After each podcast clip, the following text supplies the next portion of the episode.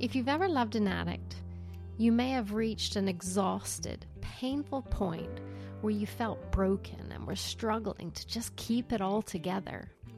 I am Kim Moore, and this is Smiling Again, where in each episode we remind you that you are not alone. Together, one thing at a time, we will take small steps to introduce little changes into your life to help you let go, break free of guilt, and live with self compassion so that you can feel good on the inside and start smiling again. Hello, welcome to episode three. And today I am going to share with you my thoughts about how to be happy. and the reason for this topic is because for many years I felt incredibly unhappy. My husband was an alcoholic, and life just wasn't turning out the way I expected it to be. And it's because you see, I had all these expectations. we fell in love, it was a whirlwind romance. And we met and spent one day together, just one day together in Canada. And after that one day, he sent me a ticket, flew me over here to the UK. And after two weeks together, we got engaged. Um, I went back home, packed up my bags, and two months later, I was living in the UK. And perhaps, like all young girls do, I had all these ideas about what love and marriage would be like. I had this vision of the perfect family, um, living in a perfect house, a lovely house with two children, a boy and a wonderful parties, spending time with friends, going to wonderful new places, just laughing and enjoying life, and having the perfect holidays, walking hand in hand on the beach. I'm sure I'm not the only one that's had um, thoughts like that. And for the most part, um, I did have a lot of that. I did have the big love. Great, great, great big love. Chris was my one in a million. I didn't just leave Canada for anybody. Um, he was very, very special.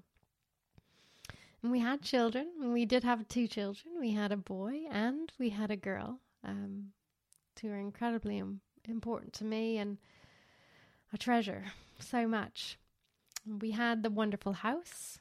We had the parties with wonderful food, entertaining friends quite often. We, we even had live music at the parties. Everything was lovely. We even had holidays, wonderful holidays in four or five star hotels. Chris loved his beautiful hotels and nice food. There just wasn't any of the walking hand in hand on the beach. Um, our holidays weren't weren't always the best. They were challenging. And typically, it ended up being me taking care of the kids while he was exploring, uh, looking for restaurants with wonderful food, chatty staff, and a wonderful wine list. For years, I felt very much alone. And this probably had a lot to do with my unhappiness with my family on the other side of the world. I felt quite alone. And somewhere along the way, with everything that was unfolding in life, I definitely, definitely forgot how to laugh. For years, I longed to be happy, and I even beat myself up for feeling this way because I knew I had so much to be grateful for. I just didn't know what that emptiness was you know, that empty feeling on the inside. I knew that life wasn't unfolding the way that I imagined it would. We appeared to be the perfect family. We had so much, but under the surface, there was a big problem. And there was a really big problem, and it was growing, but nobody was acknowledging it. And many times I was even doubting my own sanity, whether there whether there was a problem or whether it was just me and my inability to be happy.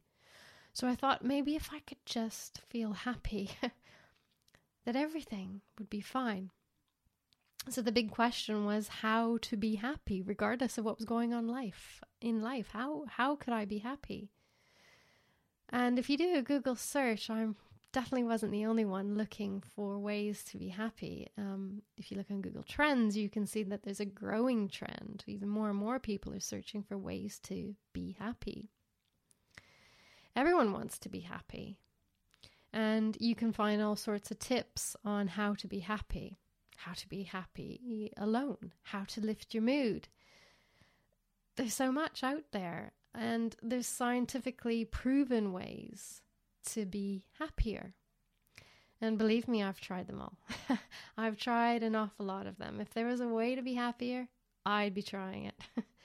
I started to keep a journal of my thoughts and feelings, and I started doing that about 10 years ago.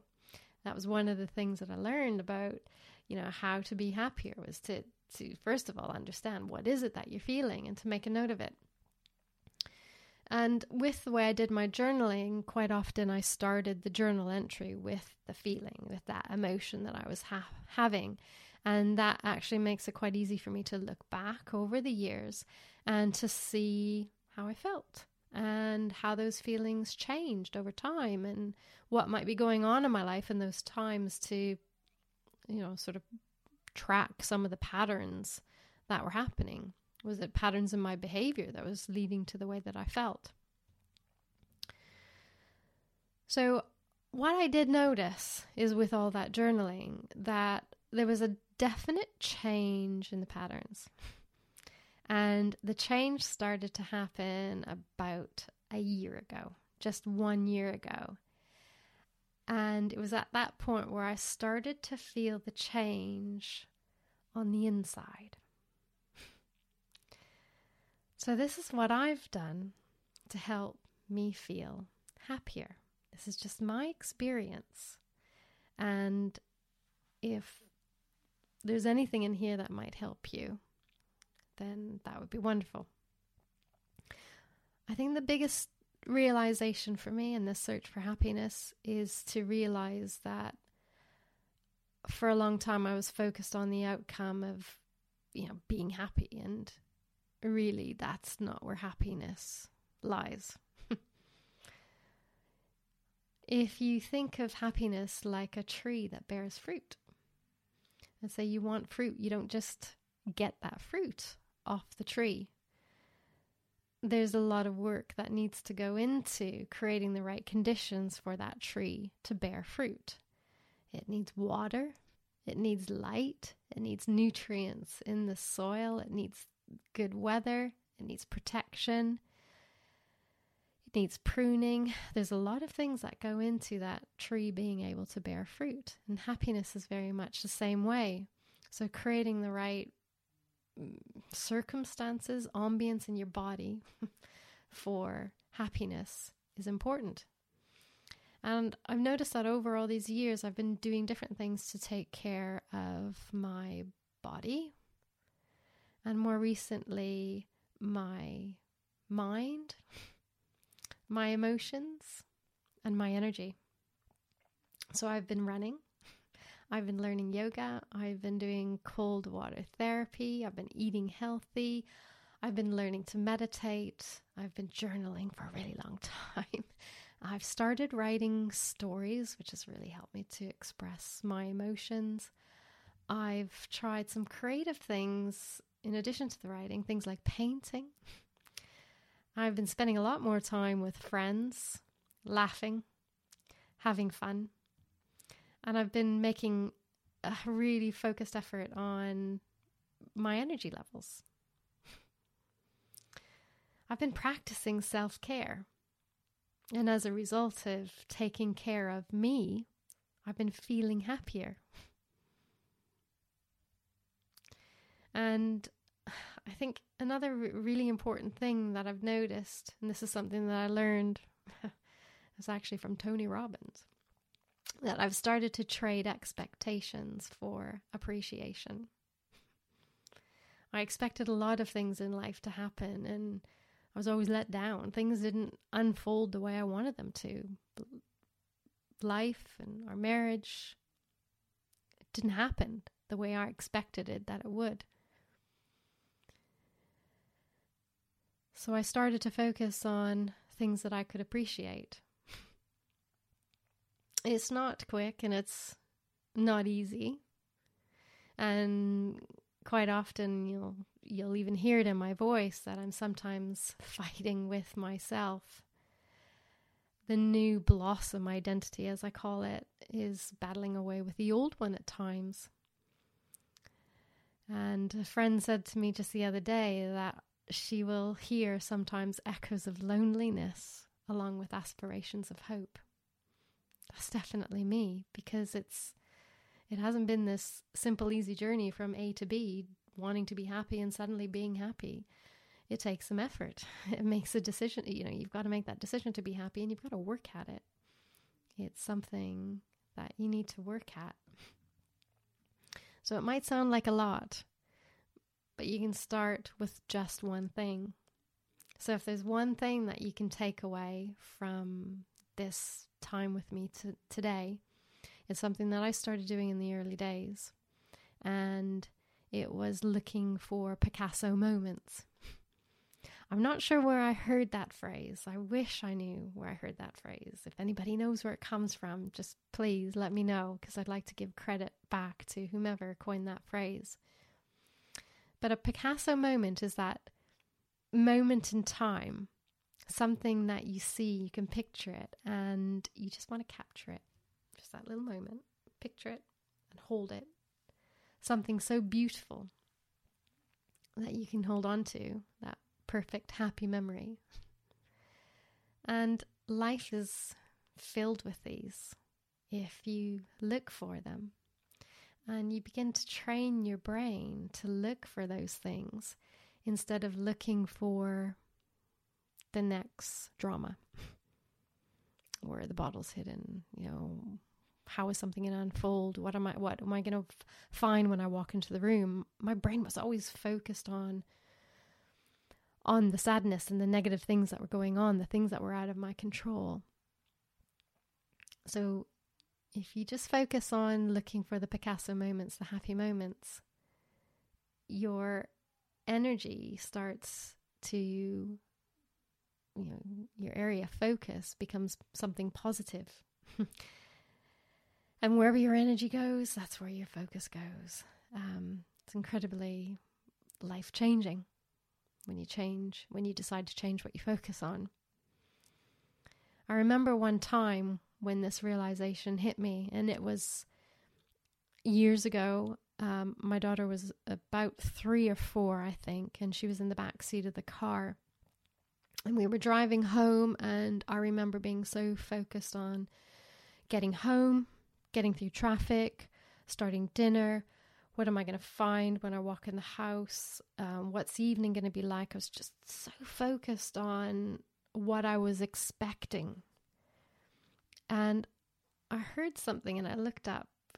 At the corner of my eye, looked in the rearview mirror and saw behind me. I saw Ella singing in her car seat, singing away.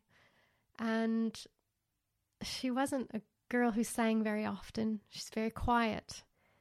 And there she was singing, singing away. And I almost didn't see it.